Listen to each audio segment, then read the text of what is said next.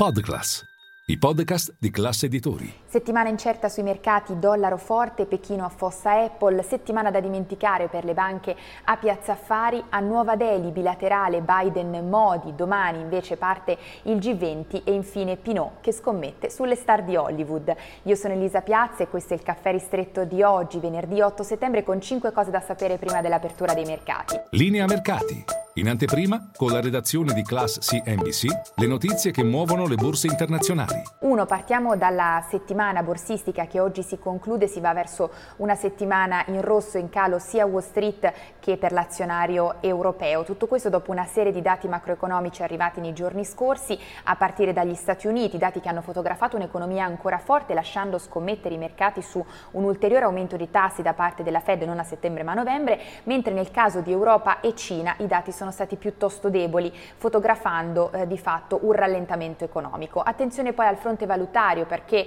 il dollaro prosegue la, la sua corsa indisturbato, continua a rafforzarsi mentre soffrono le due valute cinesi renminbi e yuan. E poi eh, due, a proposito di Cina, a cavallo possiamo dire tra Cina e Wall Street, Pechino affossa letteralmente Apple dopo le indiscrezioni, ne abbiamo già parlato ieri, secondo le quali eh, il governo di Pechino avrebbe deciso di estendere il divieto all'utilizzo di iPhone non solo a chi lavora per il governo cinese ma anche a chi lavora per aziende o agenzie eh, statali. Tutto questo ha pesato sul titolo Apple che nel giro di due giorni ha perso 200 miliardi di capitalizzazione di mercato, anche perché eh, la Cina è il terzo mercato per Apple, non solo l'anno scorso ha eh, pesato per il 18% del fatturato. Tutto questo rischia di oscurare il lancio settimana prossima del nuovo iPhone 15.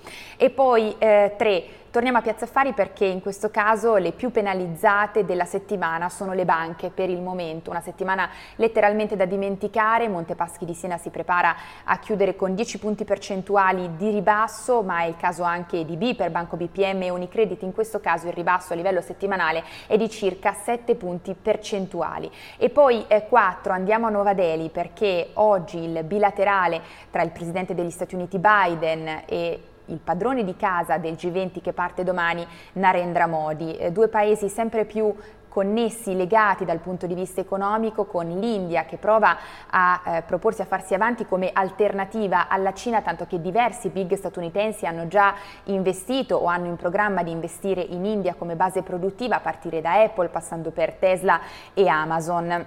Domani invece parte il G20, una due giorni, sabato e domenica, sarà assente Xi Jinping. E poi 5 concludiamo con l'ultima scommessa di Pinot presidente e amministratore delegato del colosso del lusso francese Kering, perché scommette sulle star di Hollywood. Era già nell'aria, ora è arrivata la conferma, si è preso la maggioranza attraverso la sua holding di famiglia di una celebre agenzia eh, di attori di talenti di Hollywood e l'investimento secondo indiscrezioni sarebbe di circa 7 miliardi di dollari.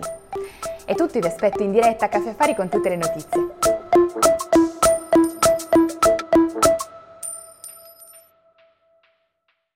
Ciao, scusa se mi intrometto nel tuo ascolto di linea mercati. Sono Francesco del team digital di Classe Editori. Volevo dirti che se vuoi essere sempre informato sull'andamento delle borse e sulle notizie che muovono i mercati, non solo in cuffia, ma anche al lavoro, se vuoi investire senza sbagliare e se vuoi offrire alla tua azienda e ai tuoi consulenti gli strumenti migliori, per te che ascolti i nostri podcast c'è un'offerta speciale con il meglio delle news e delle analisi di Milano Finanza, The Wall Street Journal e Barrons. Trovi tutte le info nel sommario di questa puntata.